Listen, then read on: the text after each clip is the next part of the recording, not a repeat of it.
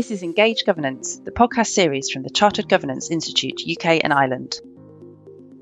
In this podcast, I'm talking to Sharon Constançon, CEO of Genius Boards, about governance and risk management in the boardroom and the role of the company secretary. Could you introduce yourself and give us an overview of the themes we're covering today? And I understand you're suffering from a bit of a cold. Thanks very much, uh, Rachel. I appreciate the introduction.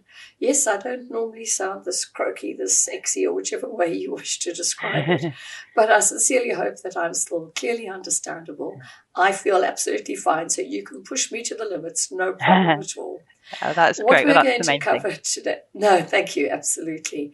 Today we want to be talking about governance and risk management, and I like to liken what I'm doing to an animal or um, a creature from that perspective, because often it helps people internalize some of the behaviors that relate to the role or expectations of the role or the type of culture it might be delivering. So, under governance and risk management, I talk to the um, character of the secretary bird. Now, many people don't know much about the secretary bird, which is a, um, a very much ground based bird in Africa, and its staple diet is snakes. So it takes out danger, it disarms danger, which is why I find it as a very good correlation to the dealing of governance and the dealing with risk management. Okay, that does sound really useful. Um, so, in that context, um, how can a company secretary know that they're doing a good job in that role of disarming danger?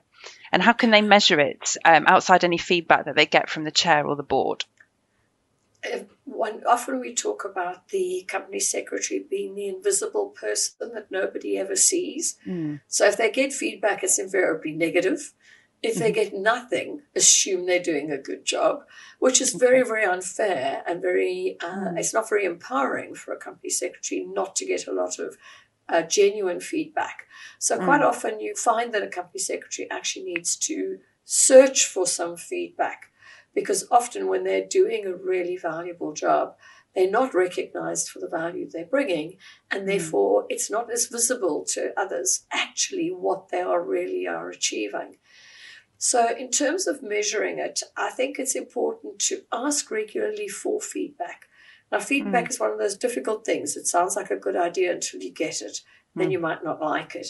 Mm. But it is an important growth opportunity for the individuals to seek feedback and to seek feedback from different people from time to time because they will get insights that are valuable to them and help them doing a better job. There's no harm also in making sure that others around them actually know what they are up to and what they are capable of doing.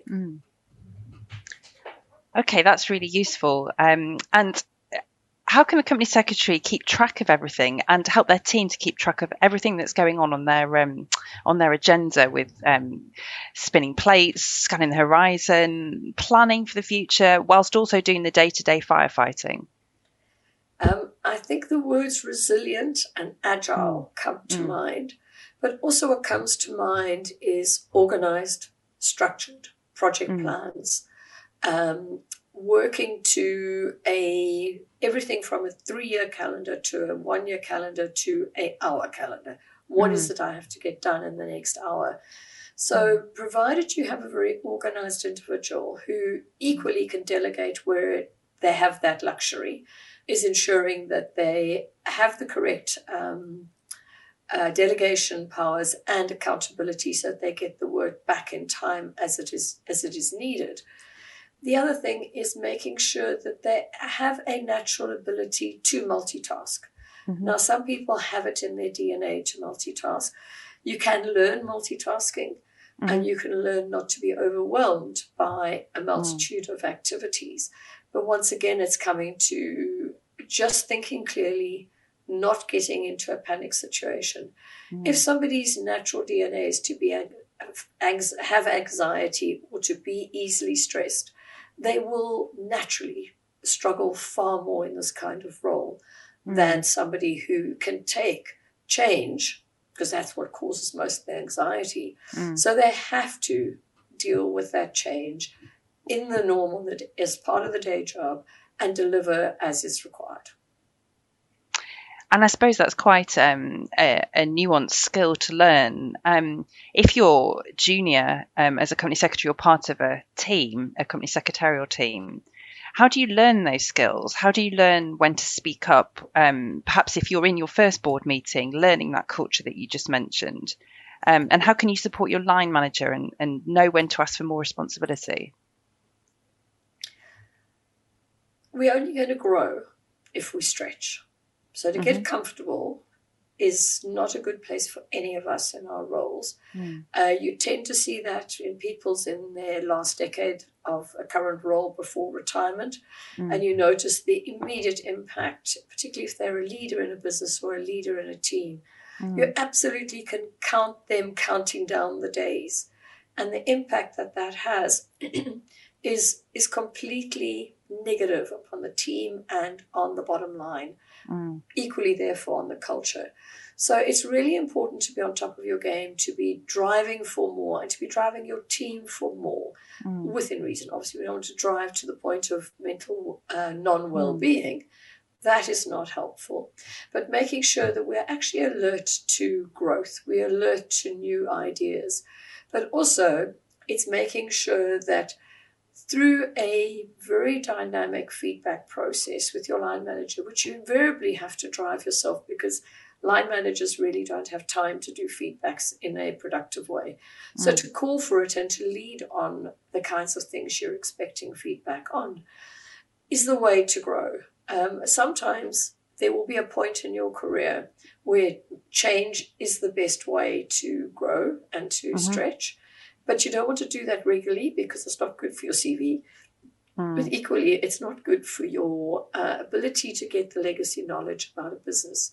So you've got to find that right balance between being the legacy knowledge and becoming bored in the role and becoming mm. stale in the role. And mm-hmm. we talk about nine years for a board director.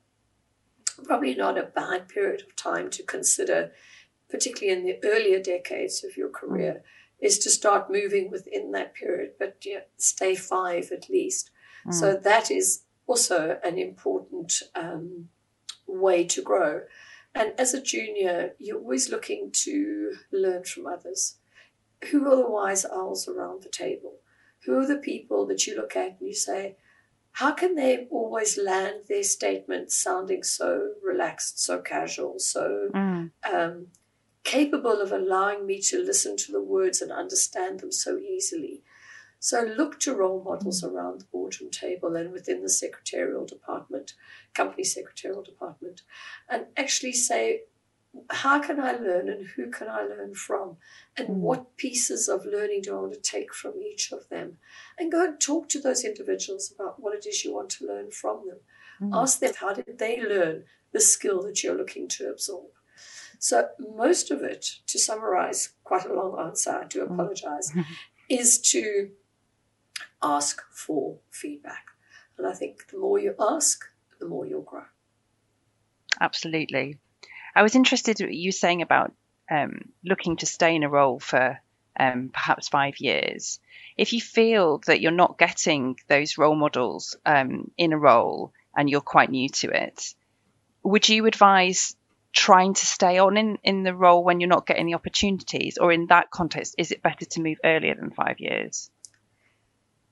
There's two things there, Rachel. One of mm. them is you can look to role models external to the company that mm. can bring you value and provide you the opportunity for growth within the company you're in. And there's another circumstance where the opportunity to grow within that company is not there. There mm-hmm. not an- another step up. That is where you need to get to the point where you're feeling it's becoming routine and mundane and you're not adding value. Two ways of doing that you bring in a junior, you can create your own succession plan out, mm. or it's a case of just resigning and moving on mm. to something better.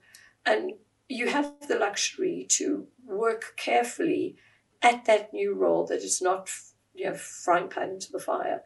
What you want to make sure of is that the next role is going to give you that genuine step up to a mm. more senior position, not a mm-hmm. busier mm. position, not a more um, um, noisy position, something mm. that genuinely uplifts your game in terms of the board experience that you're going to get as mm-hmm. a company secretary. Oh, thank you. That's useful. Um, and we were talking about um, f- potential for feeling overwhelmed earlier. Do you have any more tips on and how you can avoid that feeling of being overwhelmed um, by all the mm-hmm. technical knowledge and updates that are, you know, always coming, um, and that you know the company secretary needs to understand so that they can relay that to the board in simpler simpler terms? I think a lot of um, managing that that constant noise is not to listen to it as noise. Work out what mm-hmm. the compartments are of that noise. There's regulatory noise, there's board noise, my directors, mm-hmm. there's internal noise about the business, uh, there's external noise coming from stakeholders. If I can put those into boxes and say, I'm now going to allow that noise to accumulate in that box and I'm only going to deal with you once a day, once a week, once a month, depending mm. on the nature of the topic. And actually say, look, if I'm looking at regulatory change and I'm going to try and deal with it every hour, I've got something coming through my inbox, I'm never going to be organized and get done what I need to get done today.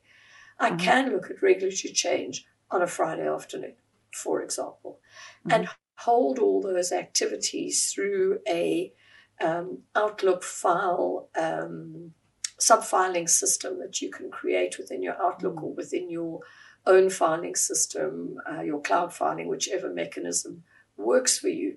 Collate that content, recognize what it is, and know that mm. 10 of them have gone in. So your mm-hmm. mind is ready when you get to open those at the perceived time that you've given yourself in your diary. That is the time you're going to look at those things. So I would look at handling things in those ways and also, if something comes at you, which it will do, it doesn't matter how organized you are, mm. the left hook will come regularly. Mm. And it's recognizing it for what it is. And sometimes just doing the literal, take 10 deep breaths. Just calm your, your, your sensation. Now, if it's a phone call that's brought that, that's a bit more difficult. So sometimes you might need to just put a question in there so that gives you time to think mm. while somebody else is answering a question that is related to what you've just heard. Mm-hmm. If it's an email, you can very easily take that time to absorb mm. what you've just read and the implications thereof. And then, whatever your reaction might have been, note it and 10 minutes later rethink it again, say, what should my response be rather than what my reaction was. And just that process means you'll probably get the right toned email response back. In the term of a phone call, sometimes that is more difficult to achieve. Mm. And therefore, using the same logic of asking a question to understand the time urgency the genuine importance of it? Mm. What is the reputational risks? If I don't, what are the consequences? So, those are the kind of questions you can start asking the deliverer of the information without having a panic, holding your voice as calm as you can at that point, and have this series of potential questions off pat ready to use. They can even be on a crib sheet on your desk. So when the left hook comes, you've immediately got something to say which gives your mind time to think through what am I going to do with this? This mm. is quite serious. Mm-hmm. Um, But sometimes you you have to be the trusted expert, be mm. the person who, who doesn't panic. Is the person is giving the other person the opportunity to have delivered over the, the, the panic so they can mm. start to calm because they mm. trust you to have absorbed the drama. So it's very important not to join the panic that somebody else might be hmm. handing you because they're already in a stressed position. Don't add mm. to hmm. their stress, deal with yours. So this is being the 21st century leader, being mm. resilient to this information and being able to manage the person and the content in equally competent manners. Genius Board specializes in board evaluations from a behavioral perspective, addressing directly boardroom dynamics, therefore boardroom effectiveness. I think what you're describing, that 21st century leader, it sounds like it, it requires quite a lot of discipline. Um, in terms of what you talked about structuring your day, for example, I think that's perhaps a different understanding of multitasking than we might think that multitasking means we have to be doing everything at the same time. Um, but in some cases, perhaps that um, negatively affects how effective you are in each task, and that that structure yes. perhaps makes you more effective. Yep. I think it's actually very useful to put rules into your inbox, for example. Mm. And there are things that are urgent and need to be read quickly. And mm. absolutely that's important. Depending on the size, you can get help when it comes to inbox and to deal with mm. other people picking up what is critical now and the rest you deal with at the end of the day or mm. first thing the following morning.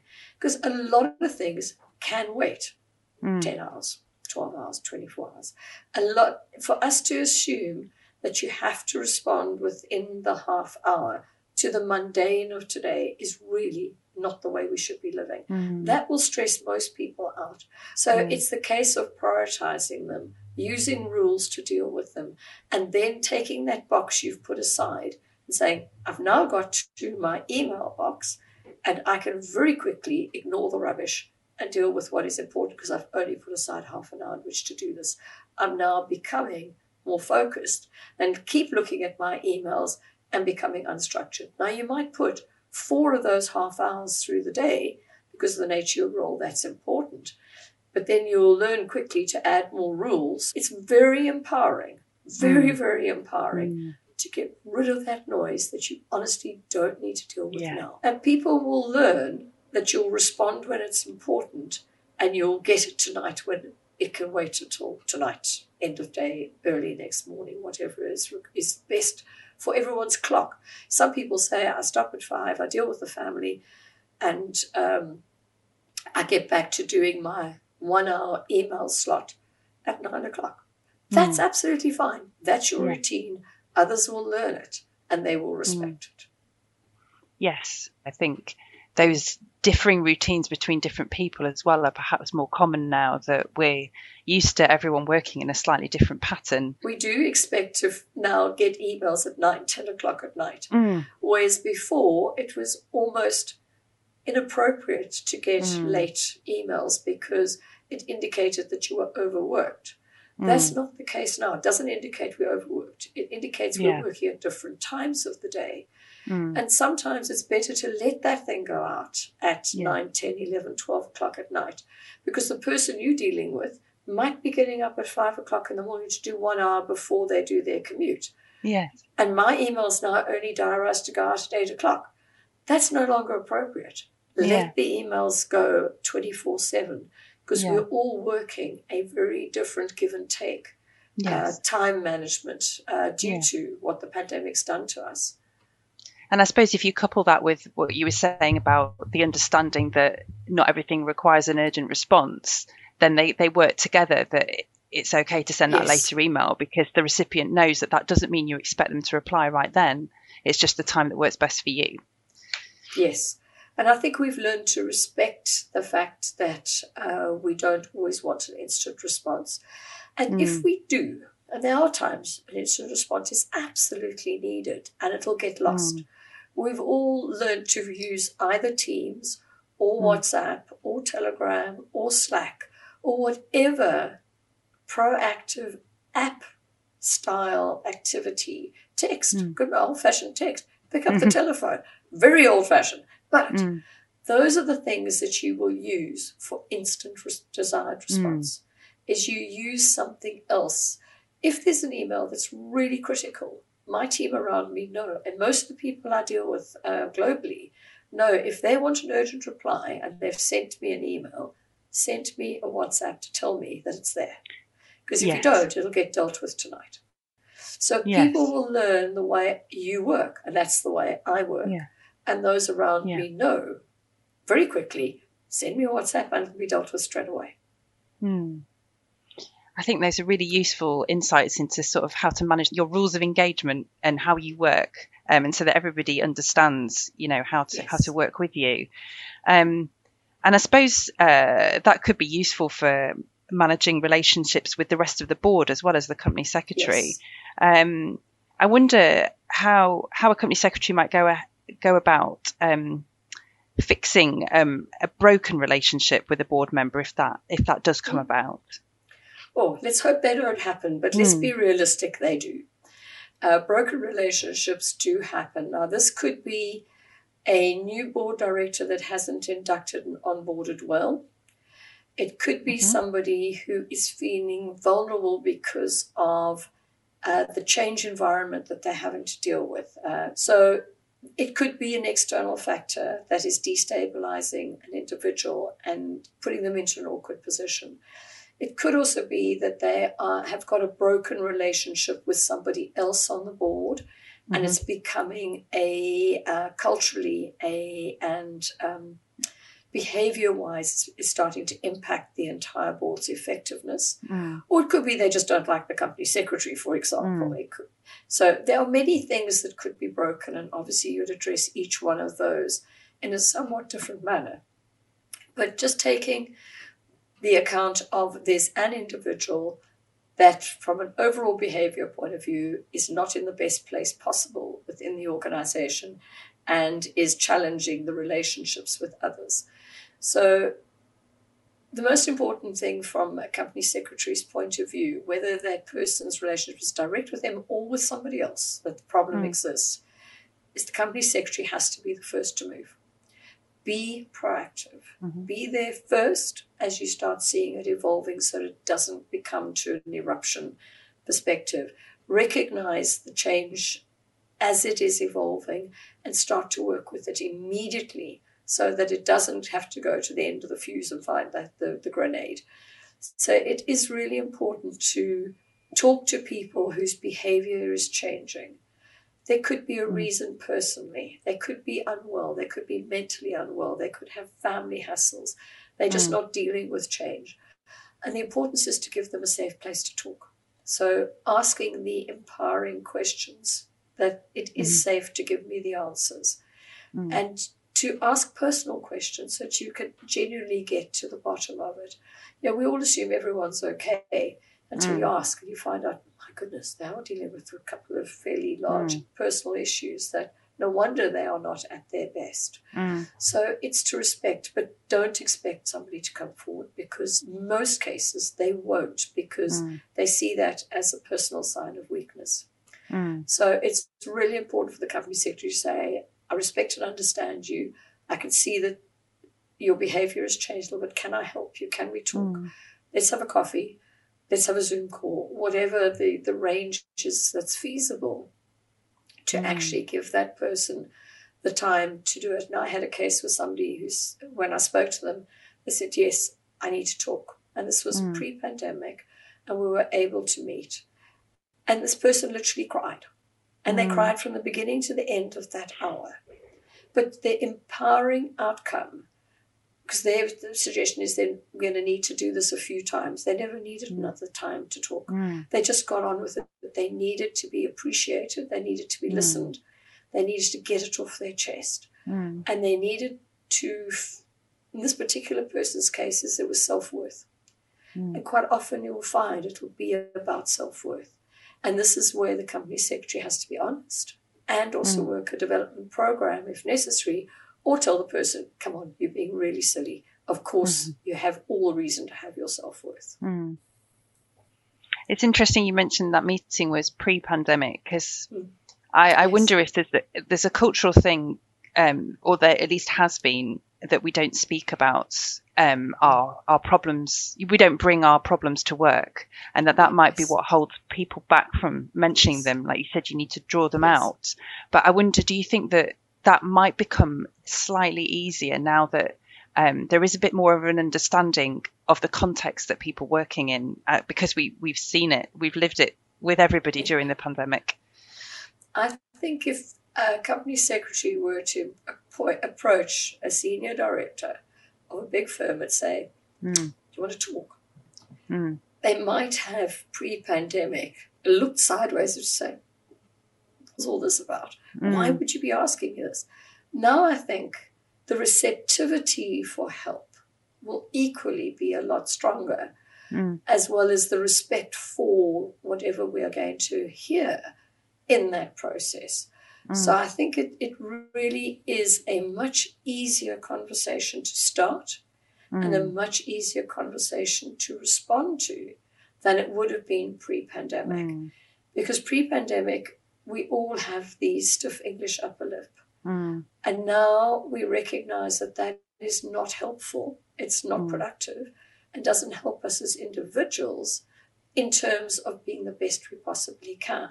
And you said about being the best um, that we can be. Um, do you think that's also the context for perhaps finding the confidence to admit as a company secretary that you might have made a mistake um, and how you might go about suggesting um, an alternative um, approach to something if perhaps what, what you've been doing so far hasn't been the best option? It's an interesting one. Um, none of us like to make a mistake. Uh, company secretaries, more often than not, because there's a sort of a whole governance wrapper around what they're doing, mm. is not something that you're going to find they have gone completely off the mark and have mm. made a real mistake. But let's accept that this can happen. We've um, misunderstood guidance. Um, mm. We've made a um, approach to try and solve an issue and it's not working. So those are the kind of mistakes in inverted mm. commas that could potentially occur. The most important issue is, um, and we say this to any leader, including a company secretary, anybody in a role, is own up quickly to hmm. yourself mm. and to those around when you realize your decision is not delivering the outcome you were expecting. But the most important is to look at, you know, when we make a decision, what do we think our outcome's going to be? So it's being really quite um, pedantic about determining up front what we expect the improvement to be mm. and and monitoring it. I mean, it doesn't have to be a big science. We can do it all mm. in our head. And then correcting it and saying it's not quite there. Talking to people, finding out why it's not quite getting to where we expected. And how do you think company secretaries can um, navigate their the perception sometimes that they they're a blocker in um, in decision making or strategy, and and change that to being recognised for what they really are as an enabler? That's interesting. Um, being a blocker, this will typically be an emotion coming in a highly entrepreneurial board, mm. uh, a board that wants to make decisions outside of the board environment, mm. where you are in a major growth environment, where the CEO wants to do whatever suits the opportunity being offered rather than what the strategy is defining. So it's really where you're dealing with the uh, company seniors and board who are wanting to make on the fly decisions. Now, mm-hmm. that is very likely to be happening in a high growth, very small startup type environment. Mm-hmm. And we, we're not expecting any blocker to that kind of behavior because they're not going to grow without that. Mm. What you're looking for is structure behind it rather than stopping it. But the things that uh, the board will see the company secretary as being a blocker is when the regulatory environment is no go. We can't do that because mm. the regulations state. So if it's a case of, sorry, you've done your six or nine years, depending on what the company policy is relative to the code, mm. you're going to need to step down as a board director. There's a succession plan. Mm-hmm. That individual will see the company secretary potentially and the nominations committee as a blocker because mm. that's not what they want. So it's making sure that they understand the difference between carrying out the required governance versus creating and gold plating governance to become a blocker, a genuine blocker. Mm. Um, in most cases, if somebody senior comes to the company secretary and says, I know from a code point of view, this is no go. I know mm. from a uh, financial services regulation point of view that this is going to be a challenge. Hmm. Please mm. help me with compliance, with risk, with board. Let's work out and navigate a path. And the company secretary can be very um, valuable mm. in that joined up conversation to what is a solution? Where can we mm. create the opportunity still to be taken, even though it looked initially as being a no go territory? So it's making sure you engage the positive aspect. How can we do this? Rather mm. than saying, I've done it. And then you end up with the governance breakdown occurring mm. post the event. So it's about working as a team and mm. engaging the knowledge and capability your company secretary has to get the right outcome from mm. a compliance, and I use that word quite lightly mm. from a compliance perspective. Yes, um, it's interesting. You mentioned um, about you know getting that advice before the decision's made. Um, I I think um, during the pandemic there was a bit more of that happening because decisions needed to make be made quickly. I say during the pandemic, I should say during the early stages of the pandemic. Early stages, um, yeah. Yes, there was a lot of decision making that needed to be done very quickly, and that there, I think, I don't know if you saw this, that um, people with that governance um, legal background had a seat at the table because the boards wanted those decisions to be right the first time, and so they got that advice before the decisions were made, um, rather yes. than looking for it afterwards.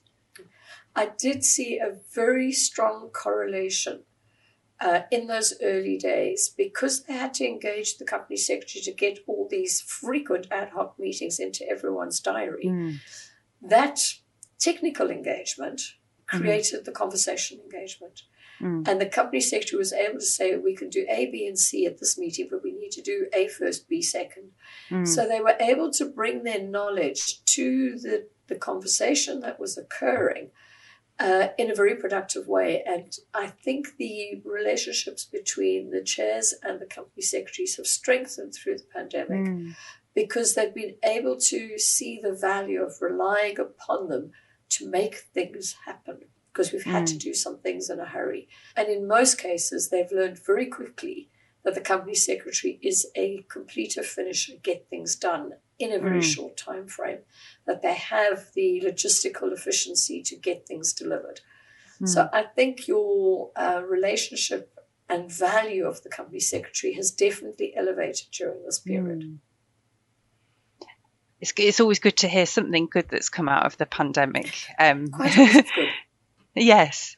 Um, and so, uh, at the beginning of um, of our discussion, you talked about thinking about the company secretary like a bird, like um, like a secretary bird.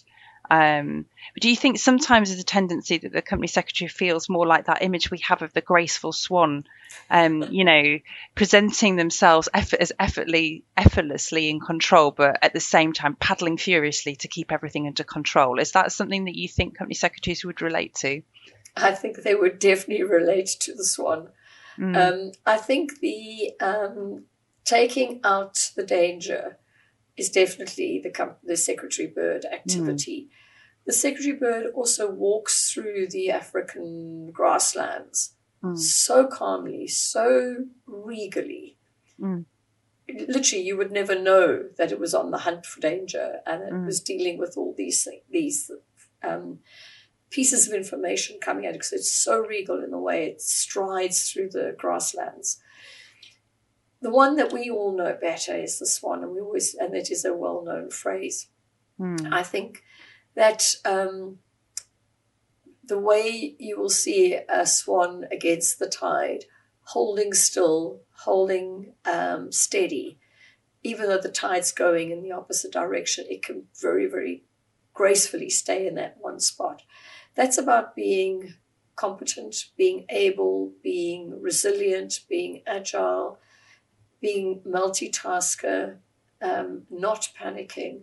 All those things we've talked about mm. through the session um, of the kinds of qualities the 21st century leader company secretary needs to be. Mm.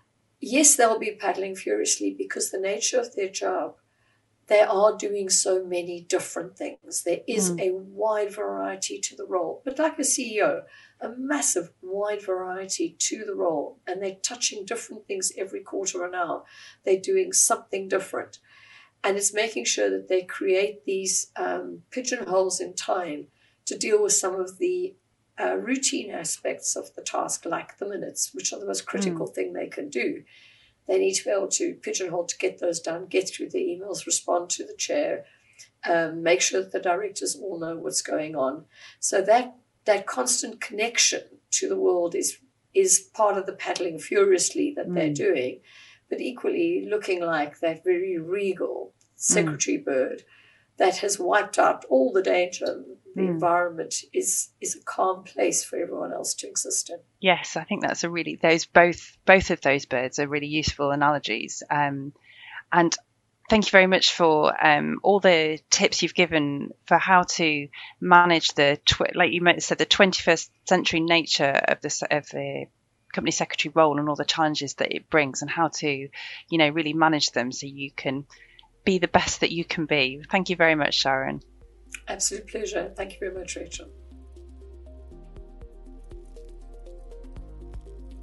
Engage Governance. Look out for more podcasts coming soon. We would like to thank our sponsors and experts for supporting the launch of the Engage Governance podcast series. To access more podcasts and other useful governance tools like our guidance notes, blogs, and articles, please visit www.cgi.org.uk.